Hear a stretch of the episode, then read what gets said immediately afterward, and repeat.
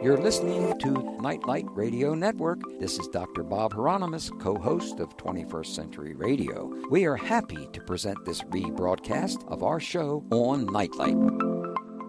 With Dan Brown's new book and film being released this late spring and summer, you'll be hearing a great deal more about secret societies, the founding fathers, America's symbols, and the District of Columbia or Washington, D.C., and a lot more about it.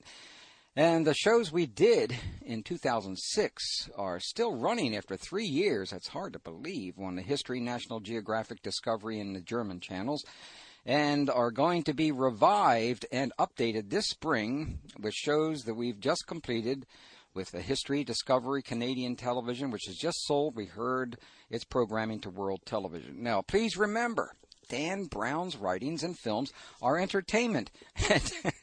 They're not necessarily factual. You know, you, you got to sell a little bit here, and as such, are not documented history. Well, not necessarily document history. And following the success of the Da Vinci Code in 2003 and the intrigue and curiosity now about subjects like Rosslyn, the Templars, the Grail, etc., we have with us tonight Dr. Karen Ralls, occasionally been dubbed by the U.S. media as the female Professor Langdon figure in today's world. Dr. Ralls is also seen as knowledgeable about not only the history and heritage about the medieval Templars, but also an expert on their symbolism, seals, and relics. Thank heavens for that. Now, an international lecturer, conference speaker, History Channel resource, and former deputy curator of a key Rosslyn Chapel exhibition. She is currently working on compiling a huge encyclopedia of medieval wisdom to delve deeper into the world of the High Middle Ages and these fascinating medieval topics that still intrigue us today, especially for myself. Go to her website, ancientquest.com. Welcome back to 21st Century Radio, Dr. Karen Ralls.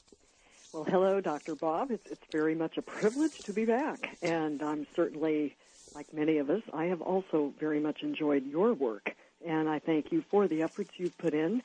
And I think, as you say, we are now on another wave of interest in many of these topics and of course a deepening of our knowledge has come forth in the last few years. The Knights Templar has gotten become more popular than than uh, than cheeseburgers here in the, in the United States. It's true. Well, they're popular here too, actually, over here in in England. Yep. Yeah, but what motivated the beginning of the Knights Templars in 1119?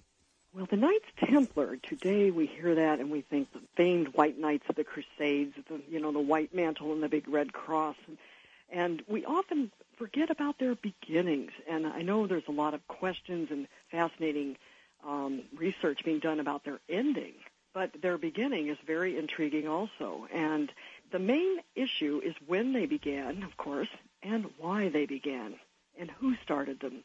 The main reason was they had a terrible issue going on in the late, you know, Middle Ages. This is about the 12th century, around when the Templars officially emerged in 1119. We know that there were originally nine men from various um, elite families in the area of Burgundy, which is now the Champagne area of France, and also Flanders. So they were from Flemish and Burgundian elite stock, a lot of them, and they were summoned to help solve a major problem, ostensibly, was to defend the major highways and byways going to Jerusalem to protect the pilgrims. I mean, there was an issue of a lot of um, dangerous travel and bandits practically around every corner um, at that time. Of course, the Saracens versus the Crusaders and everything. So the Templars began in, in the backdrop of a very difficult time. And the church at first heard lots of increasing stories about pilgrims getting attacked or robbed on their way to Rome and even, you know, especially on the way to Jerusalem. So finally, you might say the straw that broke the camel's back was actually Easter of 1119. What happened then was 300 pilgrims were attacked and taken prisoner, and many were killed, etc., etc. And that was the last cry. and uh, the Pope decided something should be done, and ostensibly we have rather suddenly these nine men appearing um, before King Baldwin II on the Temple Mount area to offer themselves as a fledgling new order of knights who would help protect the pilgrim routes. So that is, you might say, the Orthodox official account. And in a very real sense, they were needed for that purpose. But as we know, it's hard to imagine that only nine men could police all of the highways and byways in the area. And um, of course, the question remains what were they doing for what we know to be at least a nine year period before the Templars became official. And that happened at a big event, like a big conference called the Council of Troyes, where all the churchmen and the Pope, everyone met, especially under the direction of one of the key founders and lobbyists of the Templars, St. Bernard of Clairvaux. And he really lobbied to help the church approve these nine men to make them an official order, the Order of the Temple. So we know it's just about nine, nine and a half years. So we know that there wasn't much growth in the order during that time, but we have very few records that have actually survived about these first nine years. And what has survived is contradictory.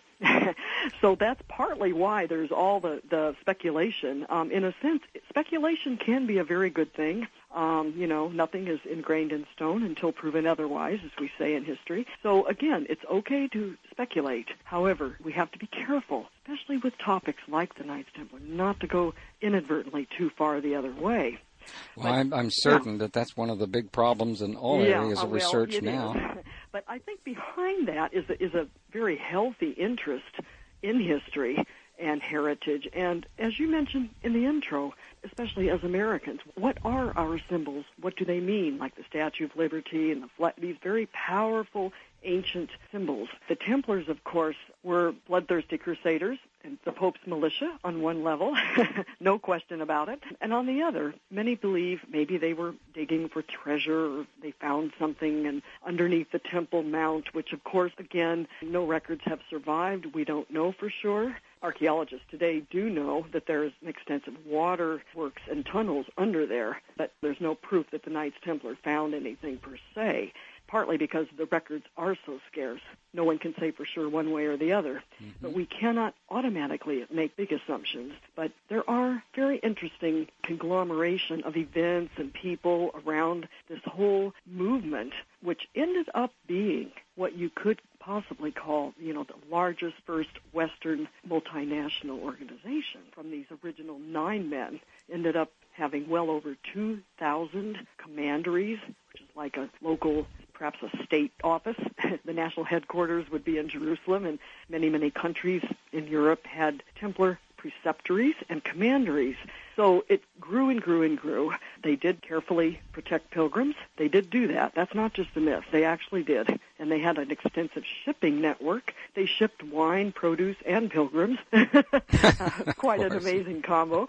Um, they also, we know, had extensive diplomatic dealings with the Saracens, the purported enemy, and that is part of the rub of the accusation much later for supposedly cavorting with the enemy. But we have to remember, in those days, you know, technically there was no State Department, there was only the church. So the Templars, when they won many battles, which of course they're very famed for, we know, they would send diplomats to Saladin and his forces, and they would also send one back to the Christian side, and there was all kinds of um, negotiations going on. Towards that end, we know that there were some Saracen translators and interpreters within the Templar contingent, and that is mentioned in parts of their rule. So we know that they were very, very high up and important in what we might today think of as quite a secular capacity, you know. Mm-hmm. They were extremely dedicated. We know that the sort of men the Templars were today is really hard for us, you know, with our many freedoms and to come and go as we please and everything. But back then, you know, it wasn't just merely a praying monk in a monastery. It was the concept that made the Templars different from, say, the Benedictines, Cistercians, the, the usual monastic orders that were very noble and around at the time. The Templars went one step further. The thing that, that they did was, at the instigation of Bernard of Clairvaux, the idea of a fighting militia that would not only pray, but also fight and the concept of martyrdom and the the color red, which of course the Red Cross. the concept of martyrdom was one of their major underlying beliefs and philosophy and protection of certain family bloodlines and also winning, of course, the Holy Land for the Christians as much as they could possibly do. They were never, ever allowed to stop fighting as long as the official flag was up on the battlefield. They could not leave the battlefield. If they did, they would be instantly defrocked, as we would say today for a priest. You could not continue. They would be, their mantle would be taken from them, which was a great shame. So the point being, they really were, perhaps today we might think of a very austere, dedicated, totally focused force perhaps like the Delta Forces, the Marines, SAS, that kind of very difficult training and awareness and focus. So I'm just trying to give it just a general background of the kind of absolute dedication and total focus that they that they had on many levels. Well, it So- certainly it certainly is important to realize that the depth of, of their belief and uh, Yes. Uh, because uh, many individuals who who've written some really fascinating books on this particular topic really overdo that. What I mean by overdoing it, they have speculated beyond belief in regards to what they have found, the hidden knowledge that the Templars possessed or allegedly possessed, and I think that's what I'd like to focus on now. What did they allegedly find in the Holy Land? You you, you related uh, a little earlier that was possibly artifacts and or perhaps even uh, well gold or whatever. But what kind of knowledge did they really gain in doing this? Because I had a I have a deep feeling that they were more about the inner man rather than the external man. Mm, yes, very well put. Very well put. I think um, basically just to slightly backtrack to what hidden knowledge were they alleged to possess. I think the first thing, of course, I know historians can be a bit of a stickler for detail, but you know there are things called archives. Okay, we have libraries today, and I know a lot of students hate to do exams and tests, especially in history, but we do have quite a few remains, ironically, from certain of the individualized countries regarding the Knights Templar from 12th, 13th century in particular, like from Spain. We have some examples in France that have survived. Fragments here and there, that's my point. Because of that, we have a situation where we have piecemeal evidence that we have to put together. The problem, and again, partly why there has been so much speculation, is that the central archive was lost.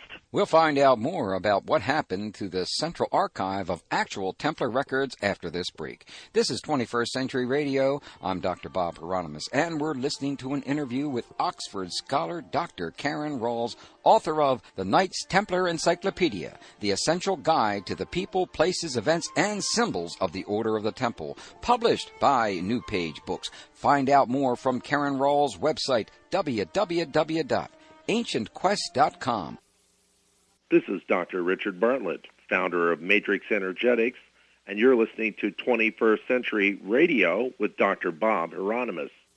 We left Karen Ralls, who was about to tell us what happened to the official historical archive of the Templar records that vanished from history several hundred years ago. Let's find out what she says probably happened to this archive. There's quite a history as to what happened to it. We know that this would have been today, for example, a huge company like IBM or something. The headquarters office would have, you know, the national headquarters would have all the major important records, minutes of meetings. In this case, the Templars had very, very expensive mortgages for land, you might say, the deeds of the land, who owned what and where. Now that's the, that's been very frustrating for historians.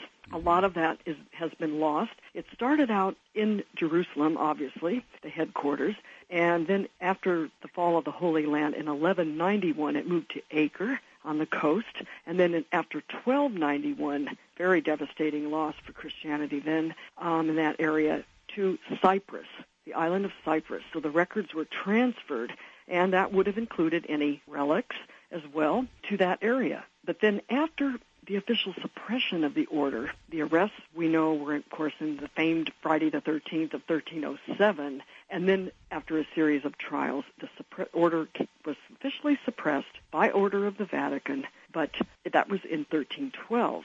Now, after that, the official records eventually were given over to the rivals of the Templars, the Knights Hospitaller. Today, their modern day branch is the Order of St. John. So those records that would have been medieval Templar were then transferred to their rivals after 1312. But then the battles of history went on, and Cyprus in particular became a focus, and the Turks captured Cyprus, the Ottoman Turks, in one of the most devastating attacks was in about 1571. And it is believed by many historians today that presumably at that point we lose track of many of the medieval Templar and medieval Hospitaller records. A few have survived, but not very many. That was the loss of the Central Archive, a big chunk of it, shall we say. And that was a major tragic loss. So that we don't have, okay? What we do have, some people like to say, oh, there's no records left at all, therefore we can speculate and go on and, you know. Um, actually, we do have records. We do, and we are still translating some of them. And there are more and more that are showing up in various local libraries and regional areas. So mm. again, that information, as it's further translated, my point being, the jury is still out. When they're translated, what languages are they being translated well, it depends from? on where they were found whether so, it was Portugal, Spain, Italy, Germany. I mean, the Templars, in a sense, um, everyone in the modern day EU, it's like, well, we, have it's multilingual. Well, actually, the Knights Templar were, very, were had to be multilingual. Um, they often knew quite a few languages. They had a huge empire. Imagine a huge international corporation. The national headquarters was razed to the ground. The records are gone, but there's various branch offices okay? Mm-hmm. And, and there are various areas, various regions, various languages. So those throughout history, because of each nation had its own history and its own difficulties with storage and some things, sometimes there was fire, sometimes things were lost, whatever. So we're, we're still finding things. There are fragments and there are also some objects, but I'll get to that later. but right now, there are questions about archives we know the official archives because they have a certain seal of the Knights Templar on them, so we know they're genuine. And many have speculated that maybe the Templars found gold, as you mentioned, or treasures, or scrolls, perhaps. Some believe it was documents, although my counter argument to that would be it's awful moist under there with mm-hmm. the water cisterns, tunnels under the. I don't know if scrolls would have survived too well because you know if you know anything about scroll preservation in museums, it can be you know the humidity factor is. I mean, it's just there's just all these practical issues you have to think about. But again, um, until we actually find something that is provable that it was Templar, then we we cannot speculate any further on that for sure. But many have now believed that there could have been genealogical documents, possibly. Again, the problem there is there are various viewpoints and some arguments can be quite fierce, actually, among certain families about their medieval history. So, it, you know, again, even if there were documents found, then there's the question of are they accurate? And so far, we have not actually been able to, in the public domain anyway, we have not found anything provable that we can say the Templars found under the Templar Mount. And that one of the reasons why I asked uh, about the language was that my dear friend David Oveson, he is a master of about six or seven language mm-hmm. languages, and and especially in regards to Nostradamus being uh, written in an archaic French. Mm-hmm. Uh, my uh-huh. concerns were this: ancient French is not the same as French today. No, it's not. In fact, there's a couple of different yeah. branches. I mean, there's provincial. I mean, that you know. I mean, yes, that's right. There are various areas. It's not the same as French today. That's right. Modern day French is, is a different language. I mean, it, medieval French isn't really, and it's very quite different. You have to really delve into it and study it for a long time to, to master it. But that would have been a lot of some of their material would have been in that. But fair amount was also in Latin because they were connected with the church. There's those issues, and then there's the other issue about did they perhaps find a foundation stone, what they believed to be the original stone of the temple under there. And did they, in fact, bring that back to the West? That's been bantied around. and again, we can't prove that in black and white. It's very interesting because I know some Masonic historians have posited that idea that maybe the con- they were not actually looking for gold at all that they were actually searching for what in their mind would have been the original roots of the temple. But again, uh, we don't have a diary the Templars left us. We don't have the head, the records of the headquarters. We only have bits and pieces. So it's it's a piecemeal research dilemma. But there have been some popular historical claims, especially in regards to the severed head of St. John the Baptist being in the hands of the Templars. Could you tell us about that possibility? Because I, that'd be a very difficult thing to prove. Well, the interesting issue about the severed head, of course, I think there's been a lot of mystique about that since very early ancient Celtic times. Um, the Arthurian legends talk about, you know, a head on a platter and all of that. And then, of course, the martyrdom idea of certain saints. And again, the Templars, in their own rule, very, very much emphasize and respected greatly any saint who was also a martyr in some way, male and female. They, I mean, to them, if someone was willing to die for their beliefs, they were worthy of a special feast day, so to speak. The idea of the severed head of John the Baptist has always been a hot potato, you might say, in the in the religious history. But ironically, it was actually the Hospitallers of St. John who did venerate the bearded head of St. John the Baptist, not the Knights Templar, especially after the suppression when uh, documents and any relics or objects were sent to their rivals, the Hospitallers. So we know from, they have a seal, one of their official seals of the order in France had an image of a severed head for the Hospitallers. So mm-hmm. it's actually really more properly something to do with the Knights Hospitallers. There is a lot of speculation about the um, the Johannine side of Christianity, which again is believed to come from St. John, the evangelist and the Baptist is having a, a hand in that, and some Masonic scholars do maintain, of course there's much debate in their camp as well, that the Johannine tradition of Christianity, a more esoteric stream perhaps, might have been closer to what the Knights Templar were actually about. The only thing with that, though, if you actually look at the rule they live by every day, it certainly is quite mainstream in a way mm-hmm. because it doesn't actually spell out any specific deviations from what we would today think of as quite mainstream Catholicism. so again, they were the Pope's militia, and um, if there were heretics, it probably would have been a you know a minority group, an offshoot somewhere, but it certainly could not be said of the order as a whole. And ironically, they were never directly accused of heresy, not until near, near the time of the arrests and the suppression. Early on, the various rulers of Europe looked to them, as opposed to some of the other crusading orders, as being the most pure example of, of a good Christian fighting knight. In, in a way, their conduct was they didn't have like for example you know tabloid type sex scandals. None of that. Not hardly any of it in the knights templar. So they weren't suspect in that manner. But that's what's so fascinating about this that, that some of the claims that have been made about the templars were actually about the knights hospitallers. We have to remember that after 1312 there was a transfer over to the hospitallers of the templar material. But we don't have templar records that say for sure what they believed or mm-hmm. what they had what we do have is their rule, and it does reveal quite a bit about what relics and symbols and seals that they had. Well, let's go through that first, uh, and and then uh, what destroyed them, because uh, obviously they were doing the work that they were supposed to do, and some for some reason they were uh, a target of the church, and they had served the church so well. So why in the world would the church turn on? Well, I think we all know the answer, but as a historian, no one can deny this on either side of the camp, so to speak. After the Templars returned from their initial nine years or whatever, there is absolutely no question that following the Council of Troyes, which again, remember that's when they were made, quote, official, official order by the church, which is a very big movement because it often took a lot longer and you had to have a lot more men than nine to get that status.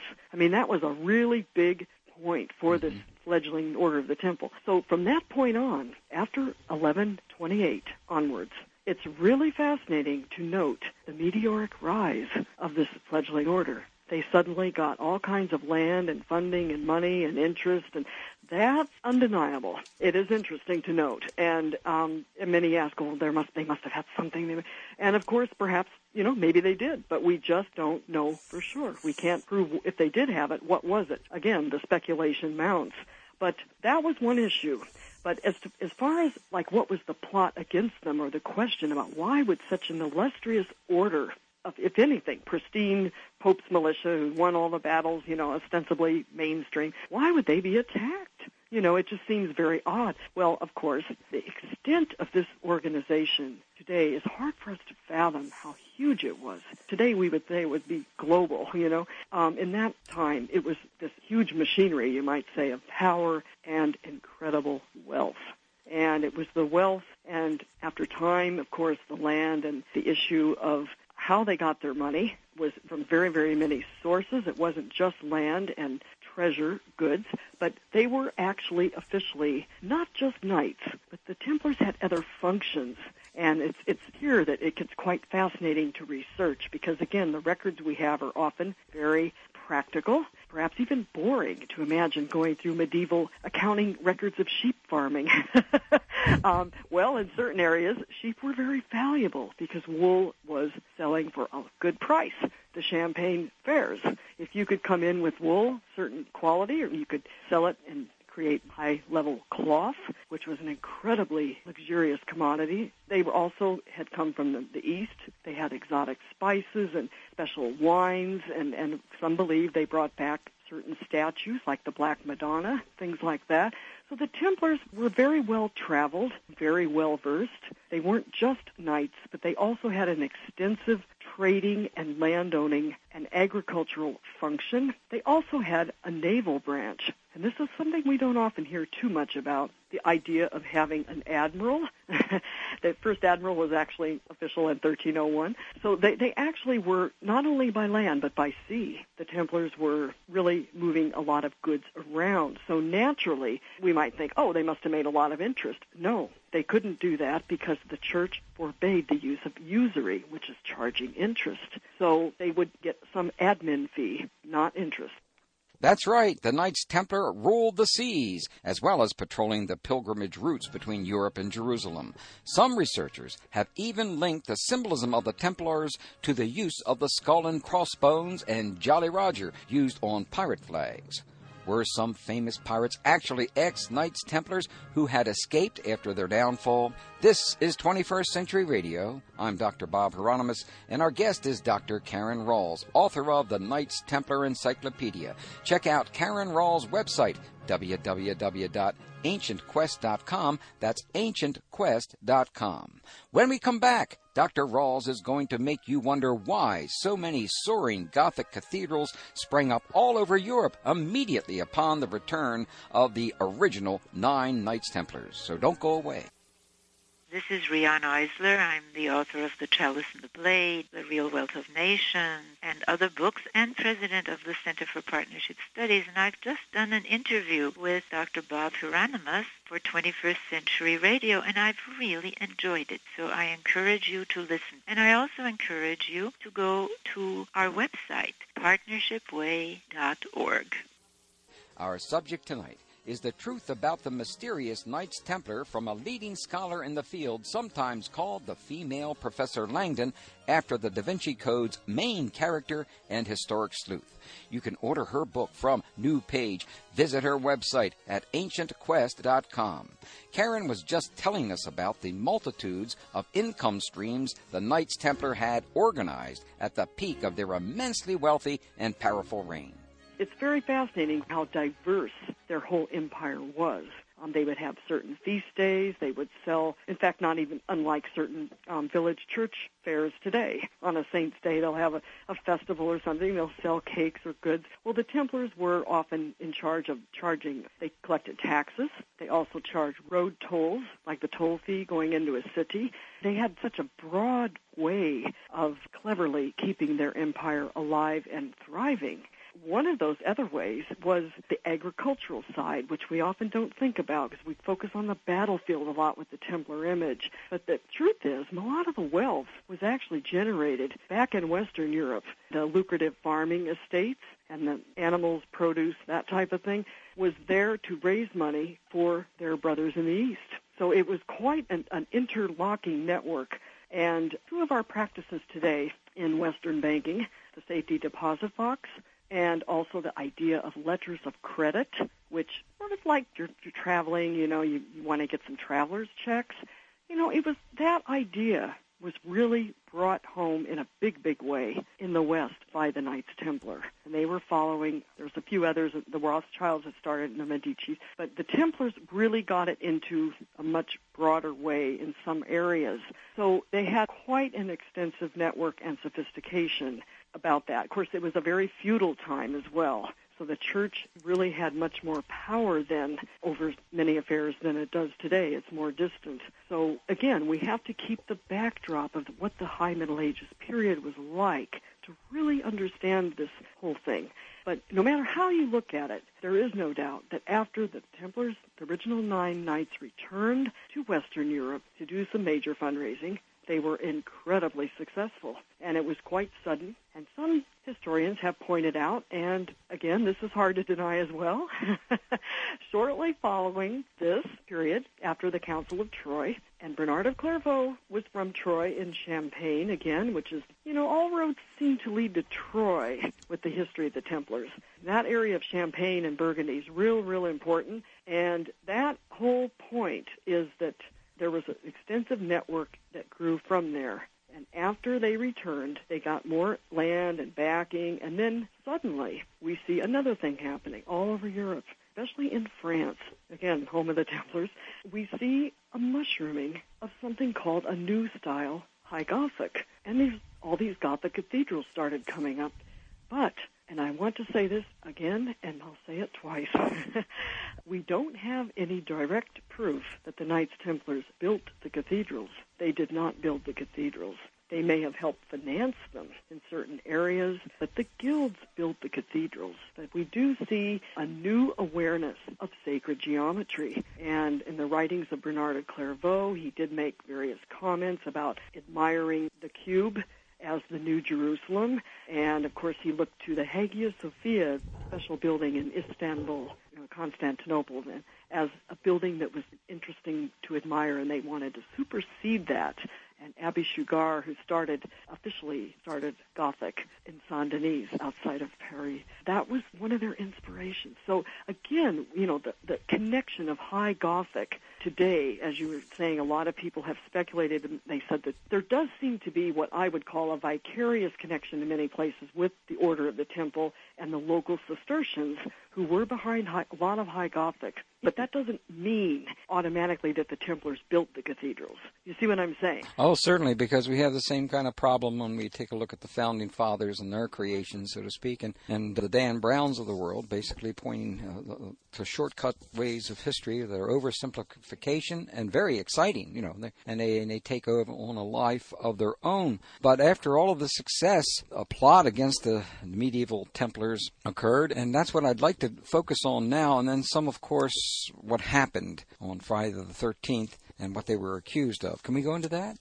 Um, I guess in a, in a real quick nutshell, the way to think about this with our modern day awareness of trials and justice, I just want to mention one quick thing. The Inquisition in the Middle Ages, the purpose of a trial was not to prove or find the truth because it was a, it was not a secular state matter; it was a church matter.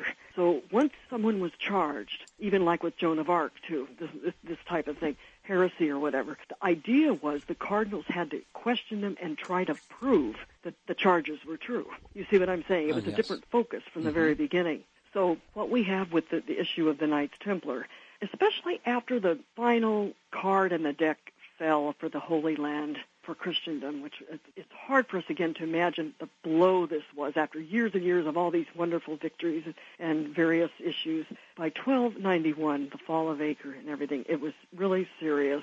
And, you know, a year or two on from that, you know, and somebody had to gradually be the scapegoat and be blamed for the lack of success. You know, after time went on, the Order of the Temple kind of lost their reason for, major reason for existence in many ways. And the church was starting to wonder whether some of the orders should be combined. And, you know, it was kind of a, a time of lots of questioning anyway. But we have two characters in this drama that are very central to the arrest and especially trials which, uh, by the way, there was not one trial. There were at least five or six or seven of them over a period of seven years.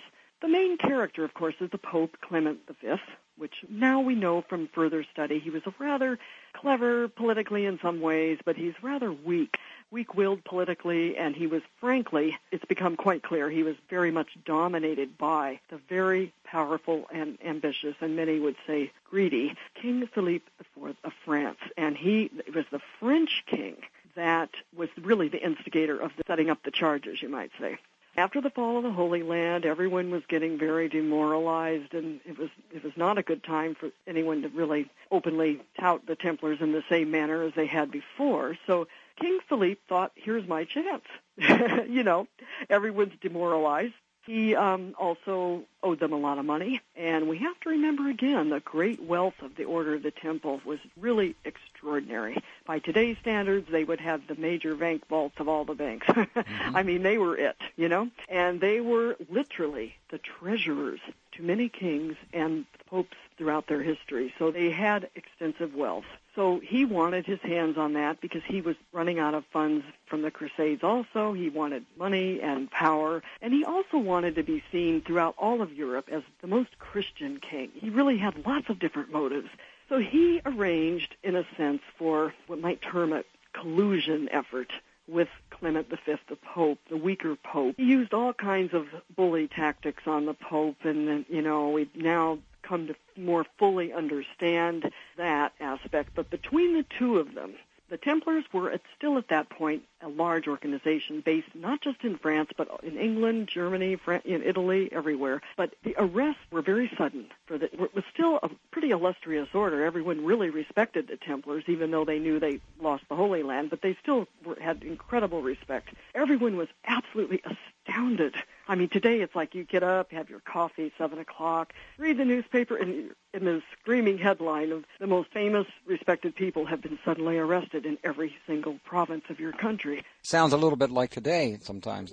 in a way, it's yeah. it's like this tabloid effect. Yeah, it, it was it was really that kind of a shock, and people were like, "Oh, this can't be right. The Templars weren't guilty. This is ridiculous," you know. And um, the king was, of course, gloating, no doubt. But um, from the steps of Notre Dame Cathedral, the charges were read out, and they were ghastly by medieval standards. They were accused of blasphemy and all kinds of, you know, denying Christ, you know, which was at that point just unthinkable crime for anyone. Spitting on the cross, which most people thought there's no way a Templar would do that, you know. So there was there was all of this public shock and debate, and a lot of people just couldn't believe this. They were wondering, well, what dirt did they have on them? Is there some secret going on? So then, of course, the rumor mill began. I guess that would probably happen today as well. But the long story short, basically, that was sudden roundup, and there have been questions about were they tipped off? I mean, if the Templars were that powerful, surely they would have, you know, had informants or something. Well, for the most part, it appears they were taken by surprise. And one or two areas in the Languedoc, we, we think they may have gotten a bit of word from their friends in Aragon. But for the most part, it was a sudden roundup. So they were put in prison, and this included the Grand Master Jacques de Molay, who was tricked at a funeral to be a pallbearer, and then he suddenly was in prison that evening. I mean, it was really incredible how the, the king was very clever how he set all this up. So there were the Templars rounded up. Now, eventually, because of the church administration procedures for an inquisition, they were asked many questions, and um, as we know from medieval history, of course, there were horrible tortures that if you, they didn't feel they were getting the answers they wanted or needed. Now remember, the purpose was not to find the truth, but it was to prove the charges. So if, if someone didn't answer what they needed, they would apply the rack and all of these terrible, you know, burning your soles of your feet and all these unbelievable tortures over a period of time. But there were many various trials in France um, held, but we might ask, well, what about the Templars in England? or Italy or Germany.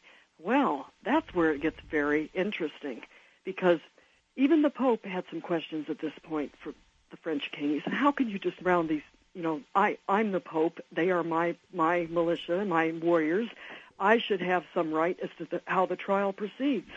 Well, what seems to have happened is the Pope was not included on all of the debates and arguments, so that the King of France and the Pope started to argue. And then the King of England, Edward, said, I don't believe you. I don't believe the Templars are guilty. Because the, at that point, the French king had gotten the Pope to write to all the other kings of, of Europe and said, round up all the Templars. You know, they're guilty. They've done all these horrible things. And if you don't, you will lose your soul in hell, you know. So that mm-hmm. was the ultimate threat. So the problem they had then was the other monarchs did not believe these charges because the Templars had brought them a lot of um, success in the Crusades. They brought them obviously wealth to the community. They brought them wool. They brought them sheep. They were protecting pilgrims. They were they were collecting taxes. I mean, these these knights were real handy and and good to them in many ways. Yeah, so they couldn't believe it. Edward did not arrest the Templars right away. He refused. And, you know, it took a long time to get some of the countries. Um, in Germany, many of the Templars ended up escaping. Um, parts of Italy, they were tortured very badly. Other parts, they we don't know what happened to them. The arrest was initially a French issue, and only later, sometimes it took a years to before all the other countries complied, but they finally did because the the Pope really put pressure on them. He was, you know, had his own concerns politically about his own position, his own power, and you know his own regime. So they all capitulated eventually. However, it's very uneven as to which nation used torture. And it took a long time, if at all, for some countries to apply torture to Templar Knights. In France, it was by far the worst. And, surprise, that's where they got the most confessions. the Templars were a complex organization of many nations, not just, you know, quote, the Templars, meaning one mm-hmm. thing, because it was actually quite diverse and quite different in, in many different areas. And um, well, that's what's so important about your research, Karen, of working in er- these particular areas that many have already assumed a number of things. A lot of there are a lot of books out, as you well know, oh, that assume all kinds of things in regards to the Templars, and you know, as you noted, that the, they they didn't build the the Gothic cathedrals, but my heavens, there are whole books on that that say that they did, and and the documentation is pretty sparse. As, and, and uh, there's been an oversimplification as to who they are and what they were doing. And the deeper you get into any of these areas, and the finer the details, you begin to lose the the popular the popular view of things.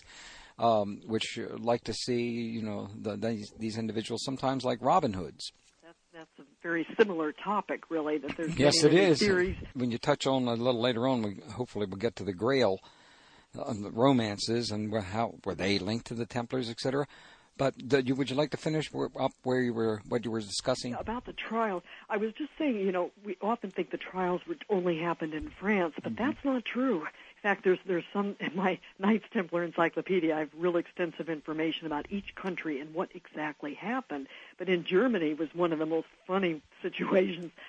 Um, the Templars actually were accused, you know, of course, in some hearing, and then some of their fellow knights actually burst into the room and took on the Inquisitor. I mean, it's Whoa. and this is, and, you know, I know it's amazing. It's just like you can't. And I thought, well, there's there's real Templars for you. You know, there's a real movie the door, there. Just too. break the door down and take down take on the prosecutor. But that is actually documented history. And my point being, you hear about a lot of speculation, but we often don't hear about some of the that truly documented things that are very fascinating. Yes, yes. We have to break here for the news, but when we return, you are in for a treat. After the arrest and suppression of the Knights Templar, the question of what happened next is the stuff of Hollywood legends. Did they go underground? Did they sneak off to Scotland and bury the Holy Grail at Rosslyn Chapel, leaving clues all over the chapel's carvings? Did they sail for the New World and infiltrate the Freemasons in order to found the new United States of America? Who knows? Dr. Karen Ralls will tell us what is known as historically accurate. Buy her book, The Knights Templar Encyclopedia, the essential guide to the people, places, events, and symbols from New Page Books. Karen Ralls' website is ancientquest.com. That's ancientquest.com.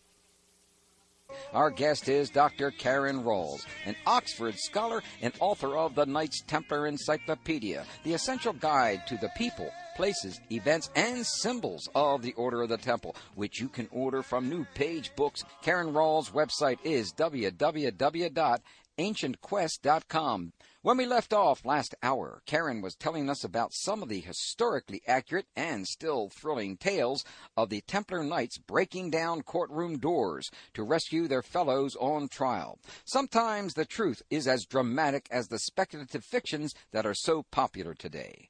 In this segment, we are going to find out what happened after the trials. Did the Pope condemn them all as heretics? And where did the escaped Templars go? The trials were done nation by nation. It was not just one uniform policy. It was very, very diverse. And even after the Pope finally decided, and perhaps rightly we can understand today, he was, you know, he issued um, a proclamation of, called a papal bull stating with with the rationale that well, you know, we've we've had all these tabloid rumors for seven years, all these trials and hearings, and, and at that point, privately, he was really angry at the French king anyway because he felt outmaneuvered. So he did not ever say that the order itself was guilty, and I want to make that very clear because some there are people out there that think the whole Templar order was heretic or guilt. That's not mm-hmm. true. It is not documentable. The Pope said that the order was not guilty and um, individuals, that's another matter. But, you know, the order itself was not thought by the Vatican to be guilty per se, but the rationale for suppressing it was the tabloids, the rumor mill, had so destroyed the respectability and credibility of it that he actually thought, okay, it's more sensible to dissolve this particular religious order, the Order of the Temple, and have those knights join other orders. And what a, this is where it gets interesting on what happened after the suppression. Again, it's nation by nation. There was a different story, different scenario, and even in some countries, like in France, for example, two or three different areas where it was different. So there's not a uniform blanket way of viewing this subject, even after the suppression. It's very, very complex. But um, following the suppression order, everyone's like, well, what happened? Where did they go? You know, some people think they all went to Scotland. No, they didn't. They went a lot of different places. In fact, the question is, where were all the Templars? We don't even know what happened to a fair amount of them. But legally, according to the, the, concern, the concerns of the Vatican at the time, understandably, they wanted the religious order knights to remain in a religious order. They had to join another order. Some went to the Benedictines some went into um, various orders, especially in Aragon. The Templars had a lot of power in that area, Spain and Portugal area today. And um, one of those, you know, we we think, you know, the order of we hear things like Order of Calatrava and Order of Montesa. Those those were branches of, you know, and the Order of Christ was the big one that a lot of the refugee Templars went to. But those weren't the only places um, the truth is, for a fair amount of knights in places like Italy and Germany, we just don't know. um, they they were theoretically pensioned out to monasteries, but um, the point being again, the records are piecemeal by nation also, and some of the, some of the areas we know pretty much what happened to every one of them. Others we really it's just a gap, you know. So again, leading back to what you were saying about all these theories and books and I'm actually glad there's a lot of interest. You know, I'm I'm glad to see the interest, but it, it does concern me that you know sometimes there's too many leaps, and some of the actual history is very interesting. Yeah. Like to look at their own rule about their relics. Um, they actually listed that um, you know they did have what they said was the true cross. There was one, I think it's section 122 of their order. It says that they had to have um, this was that this was their most precious relic, and that when that relic was taken around to all their the front of the battlefield before a battle, um, it had to be guarded by ten knights who had no purpose other than to be like a shrine guardian and guard it. That's actually in the order, in the rule for itself. They also said they had the crown of thorns, which is no surprise for us really today. And then things like um, they had heads of we know for of two female saints. Now, again, this is where it gets interesting. Like, which saints were they? Well, there's some debate about them, but in my encyclopedia, I get into all the, you know, mm-hmm. details about these things, and we're still learning more about them. But But there are, you know, some places they had what they called on the cross of Caravaca, and, and they still have that in parts of in Spain. And these relics were are, have ended up in various museums. Again, sometimes it's a small museum, small chapel in Italy, or I've, I found something that was mislabeled. I said, this is a Knight Templar. And the curator didn't have any idea. He was like, oh, God, you know. so they've now relabeled the whole thing. So, I mean, again, history is a living thing. It's a living thing. And the Templar subject is really fascinating. And um, it's not the only subject that was going on at the time. It's not in a vacuum. The Templars and the Hospitallers, the Knights of Lazarus, all of these orders were interspersed and permeated in and through each other. And that's my point, like about the Gothic cathedrals. There's a lot of different orders and guilds that would have been, for example, to build Chartres. It's so phenomenal. But it would not have been just one guild, or certainly the Templars only. It would have been a mutual effort on the part of many. And so when the Templars were finally suppressed, there were some of the, a few of the officers remained, and unfortunately, this is this is one of the biggest travesties of medieval history, is the burning of Jacques de Molay, and um, the whole story is, and obviously it's in my book, but um, it's very sad to read. He was very elderly at that point, and the French king went ahead and just said burn him, you know, and this it was in 1314 now, and that's two years after the official suppression. The treasurer and the Grand Master were burned at the stake very suddenly. So again, it was an unjust thing um, in the long run. But so after that, the Templars dispersed. Whoever was left dispersed. Most of them were were quite elderly at that point. Some of them um, who had been in Western Europe managing the local preceptory, for example. So they were pen, were pensioned out in various monastic orders and everything, and others disappeared. And again, there's questions about um, certain ships leaving, and you know where did they go, and what did they leave, and and um, that is an area that is growing in concern, and, and many people think, oh, maybe they went west to America. But again, we, where's the where's the concrete evidence? We just we don't have it. um, in fact, I wish we did. I wish we had evidence of, a lot of this, but we yeah. just don't. Yeah, you know? sure. And, so, but um, you mentioned you mentioned the relics of the true cross or the crown of thorns, the heads of two female saints, etc. But but also, you know, my fascination always is with symbols and and seals and that type of thing. Uh, could you review briefly, uh, because of our limited time, uh, some of their often highly mysterious symbols or, or seals of the order? I think one of the most intriguing, I mean, I'll just mention real quickly just the, the, how broad their symbolism was, but one of the main things, of course, um, we think of today is the, the Grand Master's seal, which was two knights on one horse. And that, that is a very ancient symbol, actually. It goes clear back to Samaria initially. But um, it is very interesting. Many people think, what is you know, what does that domed building on the reverse side mean? Um, kind of like the reverse side of the Great Seal. yeah. well, there's a Templar one, Bob. It's uh, it's um, the official seal of the Grand Master. On one side had a, what we know or call now the circular dome of the Church of the Holy Sepulchre in Jerusalem. And on the other side is the, the symbol of the two knights on the one horse. Now, today, outside of the Temple Church in London, there is a, a sculpture of this two knights on one horse. You can actually see that. So that was the official seal, but the issue again, it was very regional, uh, and the provinces grandmasters had their own symbols, and this is where it gets really fascinating and often kind of unusual, because we'll see other symbols um, in, depending on the area. Now, another classic symbol of the Templars is the Lamb of God, which of course is found in many cathedrals and chapels too. So it wasn't just a Templar thing. But we also see a fair amount of eagles and um, Castle Tower. We don't quite know in all cases what that means. I, I think it's very fascinating, the tower image. Um, various crosses, um, the cross of Lorraine with the double bar, as well as the classic Templar cross, which is red with four equidistant sides. We see that in a lot of their seals and symbols.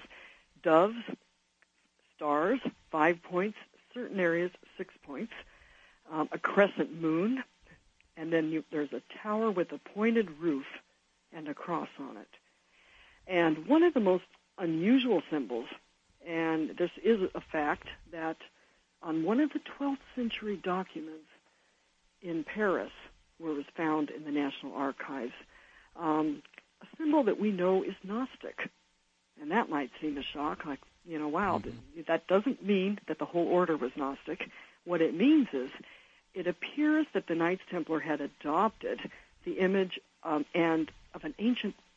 A common practice then was to carve gemstones in the ancient world, and it, it made its way into medieval guilds too, of protecting certain areas with symbols, believing that they were protected by angels, you know, protect mm-hmm. certain precious items.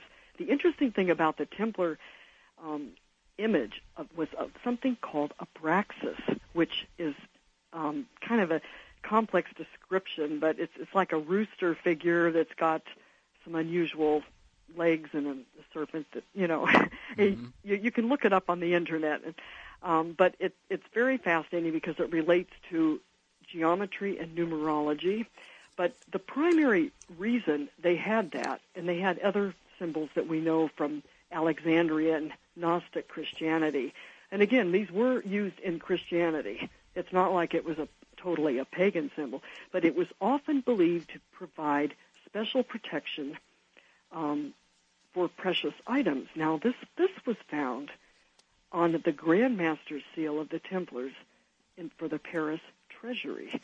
So again, it's quite interesting that we would see this ancient um, Christian symbol of protection probably originally from around Alexandria, used in 12th century Paris to perhaps get angelic protection or something for what was in, in or near the treasury. So that that's one thing that is, you know, there's a lot of interesting speculation about that. But again, in other provinces, we have a lot of other symbols that are um, in many Christian buildings, also in many ancient temples which again, you know, a place like Rosslyn, for example, is is much of a temple as a church in a way. Um, but the Templars had the fleur de of course, the lion, stars, doves, and quite a few towers, and their graves never had the name of the individual knight because it was forbidden to, to you know, um, accentuate the ego of the individual over the collective power of the group. The group was always seen as more important than the individual. So if something, that's another point, if someone says, oh, this is a Templar grave, well, the first question would be it, it shouldn't have a name of an individual um, because then that's not really Templar. Um, but usually the grave would have a sword, and oftentimes you'll see an eight-sided floric cross or a flower-like design part of it. And sometimes you'll often see a cross that has like steps. It looks kind of like a ziggurat kind of thing with a, cro- a Christian cross on the top of it. And that's a, that's an old symbol um, that in later times was called the Calvary Step Cross. We do see this symbol quite a bit in what we, well, it's been dubbed Templar graffiti in um, the areas where we know the Templars and even some of their officers where they were held prisoner. And so it's kind of interesting because we know that it was carved by Templars. So the question is, why do we see sometimes some pretty strange looking symbols? And this is an area that I find very fascinating to delve into further. But we see things like a hand with the heart on its palm, we see quite a few um, octagonal symbolism or some geometric grid patterns, you know, like they were working out some kind of ge- geometry and um, perhaps almost like an architectural design in some places. And um, a lot of these step crosses mm-hmm. um, and very fascinating issue of, of um, using doves and, and crosses and combinations of things.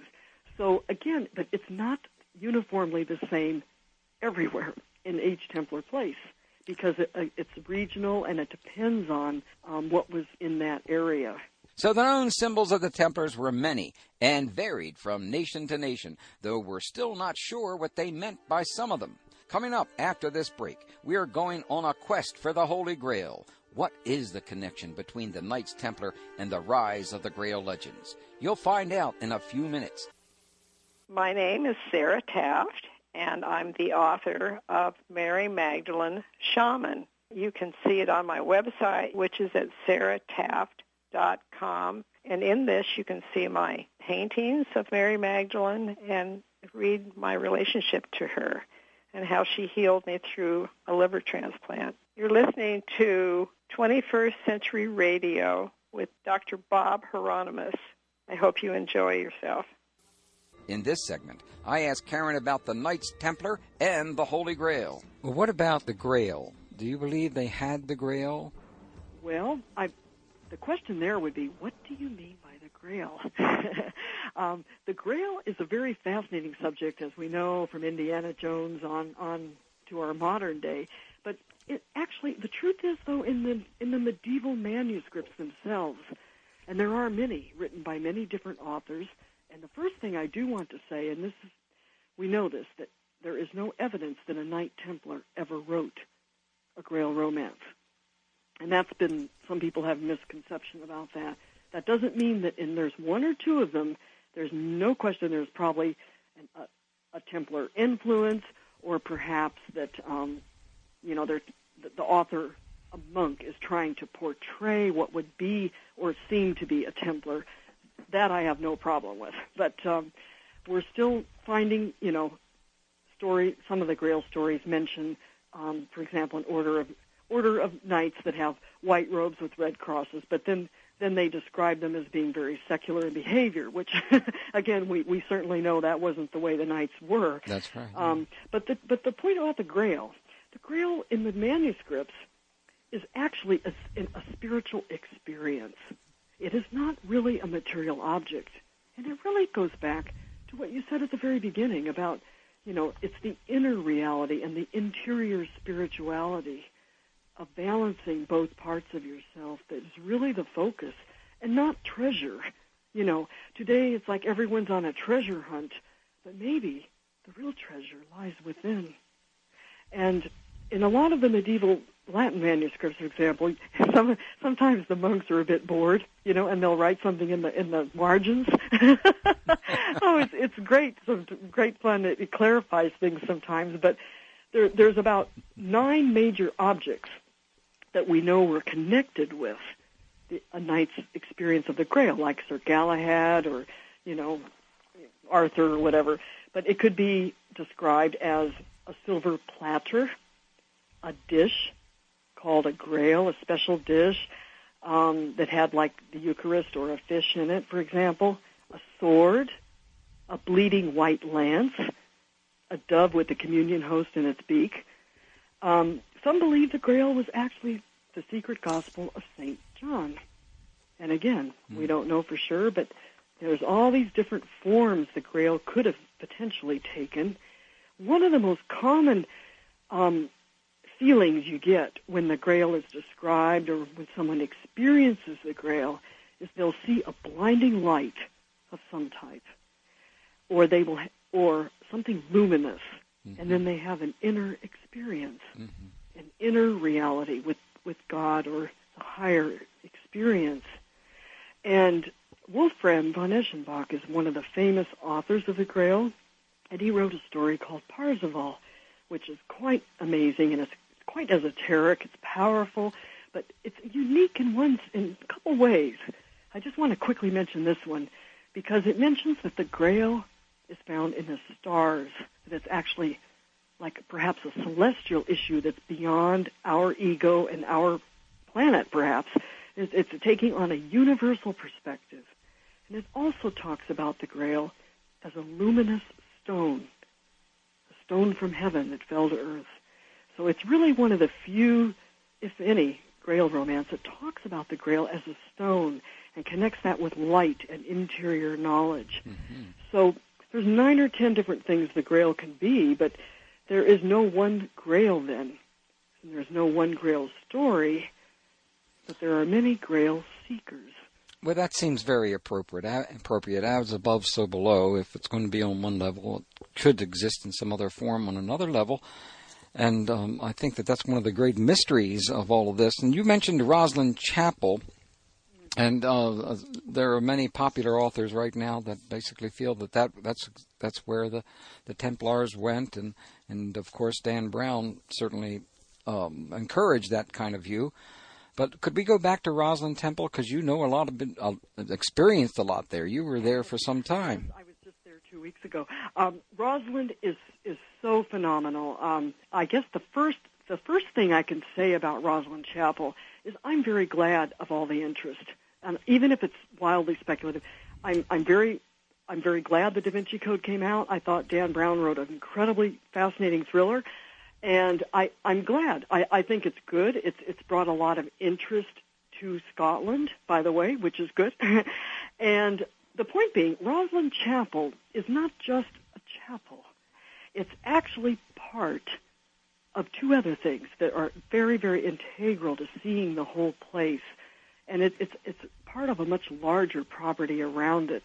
Of course, we know that the founder was one of the most illustrious Renaissance men of his time, um, late middle, very late Middle Ages, right on the cusp before the Renaissance came in, in about 1450. You know, mm-hmm. and his name was Sir William St. Clair. Mm-hmm. So the St. Clair family, we know Sir William's incredible efforts were behind the building of this extraordinary place. But it is on a hill called Collegiate Hill. It is part of an ancient group of Scottish churches called the Collegiate Church Churches. And Rosslyn's official name, of course, is the Collegiate Church of St. Matthew. And it is part of um, the idea of a church being not only a holy place, place of worship, but a place of education, college, collegiate education, learning, this type of thing. I like to think of Rosslyn today, and many many people agree that it's you know you walk in and it's it's not just a chapel. You know it when you're there, but you can't quite put your finger on why, because it, it it has that extra element of helping through the symbolism and the placement of certain symbols in certain places to to aid the visitor, the viewer, to help them experience where something interior, if, if they're meant to do that at that time. In that sense, it's like a type of temple. But Rosslyn, back to my original point, it's not only a chapel, it's part of the glen, the land around it, which is quite extensive. There's a lot of hiking area around it and forest, and there's the ruins of what was the, the Rosslyn Castle. So it's it's really a tripartite, three-part site of castle, glen, and chapel. So Rosslyn is not just about the carvings inside; it's about the whole matrix of place around it also. Mm-hmm. But it is very special to not only the St. Clair family, it's very, very special to Freemasons, in particular those of the Royal Arch, I can't tell you how many times um, we would be there working on a, a curatorial case or a new object was found or something. And, you know, a couple times, a couple of American, I think one was a judge, and they were Masons. They walked in, and I said, oh, this is Royal Arch. And they went right over it, and they discussed it. And, you know, we went to dinner, and I learned an awful lot about some of, you know, their stories about the, the founding of the temple and their legends. And it's all very fascinating um, integral place of using what I think is a very powerful system of symbols and allegory in a process of unfolding in us as viewers. And that was what was really going on in much of the Middle Ages with the guilds. It happens to many today at Chartres. I led a tour to Chartres last September, and we had a lot of interesting, um, very those of us modern day people were saying things that I was thinking this is interesting. It could have fit right into a 12th century pilgrim's story, you know, of how a place affects you. And Rosslyn is about the power of the symbols. And Sir William was very astute and very aware of how he was putting this system together to help teach and learn for prosperity. Mm-hmm. And um, he wanted to leave something for us today. Well, one of the things that, that's quite well, it's repeated often within the Rosslyn temples, the Green Man. Um, could you tell us a little bit about who this Green Man is? And, and uh, Green Man is really great. It's very fascinating, and I guess the first thing I would say, I know the women out there will love this. Well, there wasn't just a Green Man. There was also a green lady How shocking. shocking. and she's at Rosslyn. And guess what? We don't hear about her too much. No. But the point is, yes, the green man is a very ancient symbol of, um, it's obviously very old, much older than the church, but we must ask ourselves, you know, what, why would the, this image of a, what looks like a severed head with greenery growing out of his mouth, like vines and, you know, and they're found in India, Borneo, all you know, it's not just in Western Europe, but certainly by the sixth, seventh century we start seeing them in Italy. And by the time, you know, not tenth, eleventh, twelfth, we see quite a bit of it all over Europe. But he symbolizes renewal and growth, reinvigoration, and a certain kind of awareness. And this is very good today with our new environmental awareness the connection between the human and the nature, and humanity and nature. And this is very much a theme of the symbolism of much of Rosslyn. Um, in fact, the four seasons are present when you walk around. You'll notice, you know, all these green man images, and people think, well, wow, they're not all the same. Mm-hmm. And this is what is extraordinary. There are over 320 of these green man images in what is admittedly a very rather small, compact chapel, more so than any other building in medieval Europe. And it just seems really incredible that he, the founder would include this. But it is, again, it's part of a, the Glen, you know, the chapel and the, of, some people say it's the chapel of the Grail because it's it's near this greenery in the Glen and and it has these huge um, foliage of real trees outside, and then you walk in the chapel and there's all these green men. But the green lady, there's two green ladies as you approach the edge of the Lady Chapel and head down to the crypt. And it's quite interesting. They have long hair and they're on either side. So it is part of the, the symbolism, but it's it's not the only meaning of the chapel. Indeed, the Green Man is not the only meaning of the Rosslyn Chapel. When we return, we will find out more of the mysteries that Dr. Karen Ralls has uncovered at Rosslyn Chapel and the surrounding Templar shrines. This is Jim Willis, author of Lost Civilizations, The Secret Histories and Suppressed Technologies of the Ancients. You are listening to 21st Century Radio with Dr. Bob Hieronimus. Please contact me, though, at www.jimwillis.net to learn about my other books and projects because I'd love to hear from you. After we hear more of the deeply rich mysteries of Scotland's Rosslyn Chapel, remember this is where the climax of the Da Vinci Code took place, Karen's going to tell us how a Templar prophecy might relate to the upcoming year of 2012. But first, what are some of the influences behind the many different carvings at Rosslyn? We see a combination of Old Testament, New Testament, pagan, um, some say Sufi, Masonic, all kinds of different types of carvings. And some of the carvings, however, have been badly damaged. Some have been altered, you know, through time, and there's been a lot of, it's in my book about some of that. And um, the one thing I do want to say, no, the Knights Templar did not build Rosslyn Chapel, but they did have very nearby, in what is today still called the village of Temple, ironically, very appropriate. What that was called Balantrodoch, which was the headquarters of the medieval Scottish Knights Templar. Mm-hmm. So it wasn't at Rosslyn per se, but it was very close by. Um, the village, I think today it's about 15, 10, 15 minute drive, not far. So the point being that there was, you know, there was a lot of interplay, but you know, the Templar, the Templars did not build Rosslyn. So, but but again, it's it's a still a symbolic place, um, in that it it embodies a message of again. It, many go there and see it one way the first time they visit. They'll go a year or two later and they'll see it totally differently. kind of like a lot of people say about certain scriptures or ancient readings. You know, it, it, it seems to, it depends on where an individual is in their own individual spiritual journey, what how a place will strike them or what will what will pop out at them. You know, so Rosslyn's message is is not just about the early Christian history there and the St. Clair family, which is very, very fascinating and important. It has a Masonic history in Scotland. It has very important, obviously, um, guilds that built built the place and were part of it.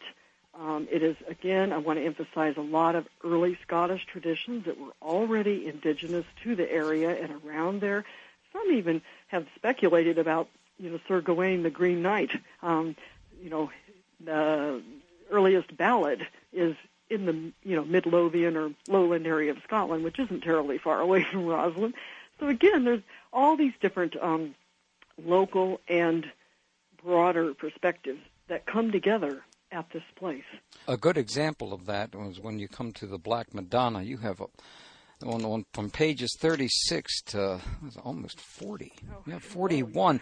this is this is just ex- wonderful. This particular area, for, as far as I'm concerned, because so much has been made uh, from the Da Vinci Code about Black Madonnas. Um, uh, in, in, the interest of time, because we're, we're we just have maybe around 10 minutes at the most left. Um, could we touch on the Black Madonna and uh, what this particularly means? Because I was fascinated that um, some of them were painted black. I didn't know that. Yeah. I thought they just darkened. So there was yeah. intention. There had to. There was some kind of intention to make them black. Some of yes, them. Yes, yes. It is very fascinating, um, especially for those of us who weren't actually brought up Catholic. I mean, it's quite shocking to find out that, you know, not all of the the beautiful uh, Blessed Mother, Our Lady Vir- Vir- of, of Virgin Mary statues um, were actually white or light colored. Most of them are, but not all of them. But what's really interesting when you study pilgrimage um, in the 12th century in particular, some of the most popular shrines were for these images of Our Lady, and still are, by the way, many of them, where she was actually painted black, as you say, or in some cases made out of jet, like black stone or ebony or something. Um, so the question is, why? Why would why would this be there at all? What does she mean? What's going on here? And again, um, church historians have studied this and debated it, and they kind of kiboshed it for quite a long time because it was seen as not terribly relevant to the larger picture.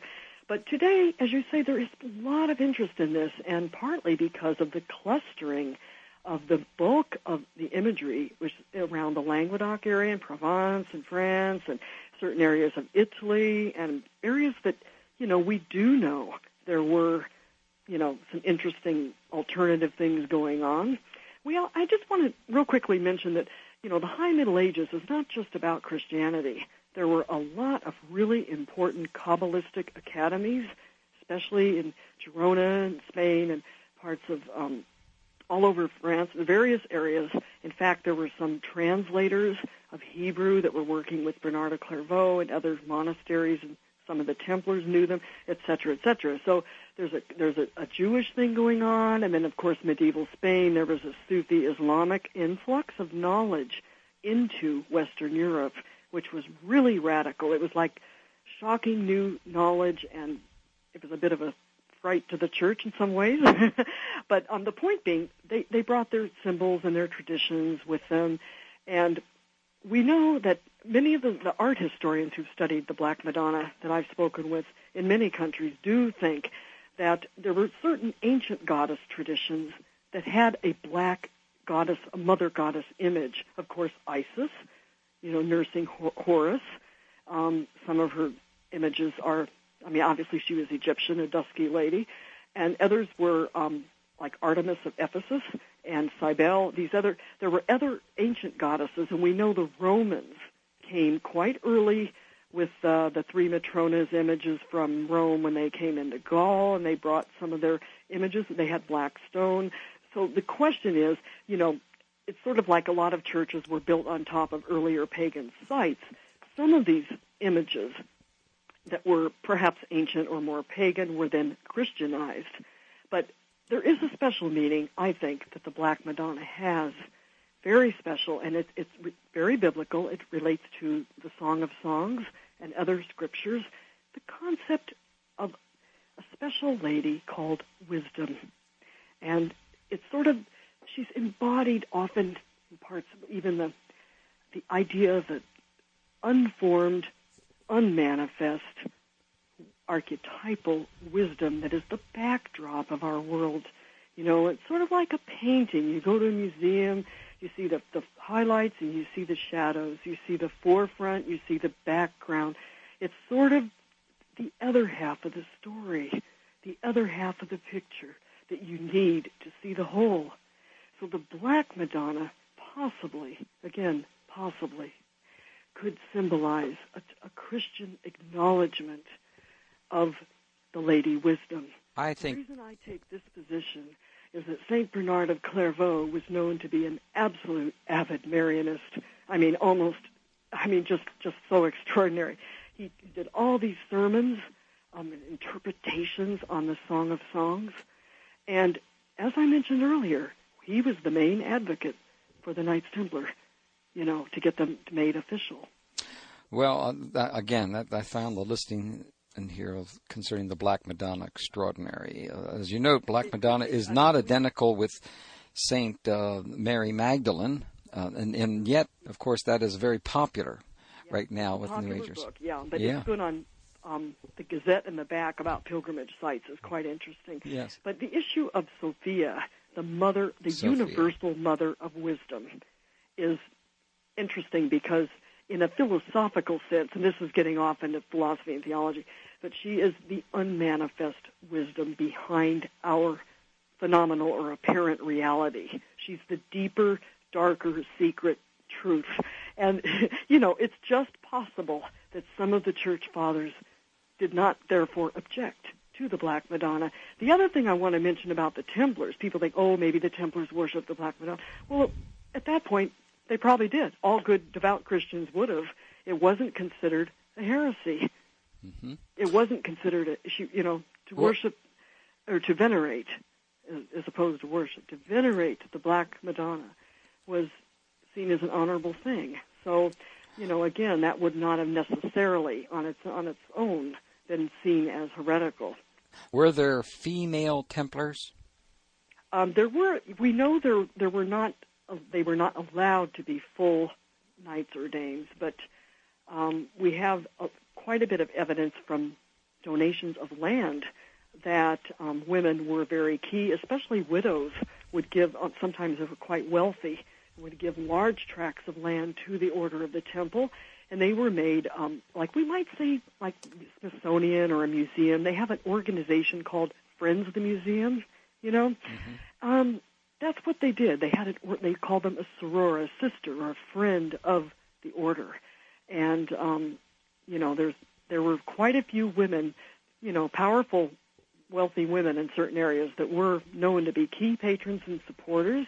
Although, of course, they weren't allowed to live on the property, but sometimes they had a, ho- a women's house nearby that they would help out with some of the tasks. And it was such a huge organization. You know, it was it was just massive. I mean, but of course, it was primarily male, and we know that they were very strict about that as far as full night full membership. They did have, by the way, four or five or six different levels of membership for men too, mm-hmm. and very, you know, very few. I think only twenty percent or something were actually full knights. You know, the others were like sergeants and different levels. So, I mean, you know, it it was quite a big thing to be a full knight for a man. So, for a woman to be acknowledged, especially in the 12th century like that, it's really quite interesting. Well, we're we are really out of time right now, and yeah. yet and yet there is still, yeah, and still I would love for the the last question dealing with you know we are moving towards 2012. Uh, uh, how is might that be relevant to the High Middle Ages? Mm. I know we you know we've all heard about the Mayan prophecies, and and I think that it's very interesting and the concept of you know within their civilization But it's interesting because in 1312, as I mentioned earlier, the Knights Templar were officially suppressed. um, by the church. And of course, 700 years later is 2012. so it, it's interesting because there was an old Languedoc folk saying um, it sort of has several different versions, but it, it has it uses a plant or a green image as an analogy for death and renewal of an idea or a concept, mm-hmm. and it it goes it, it's about the laurel plant, and it says after 700 years the laurel will grow green again. Isn't it interesting that nearly 700 years since the original arrest, of course, 1307, 2007, just one year after the Da Vinci Code came out, and now we're moving up to, you know, to 2012. Um, around 700 years later, we're seeing, we are seeing, aren't we, an incredible renaissance of interest in the Knights Templar. Indeed. Fascinating. We're seeing it in the Cathars. We're seeing it in the Grail. We're seeing all these subjects that, you know, you mentioned at the beginning about what what does all of this mean for us today? And you know why should we care so to speak? And i think we are searching for roots in the west. We are searching for that that truth at the root of not only ourselves but our nation and our world.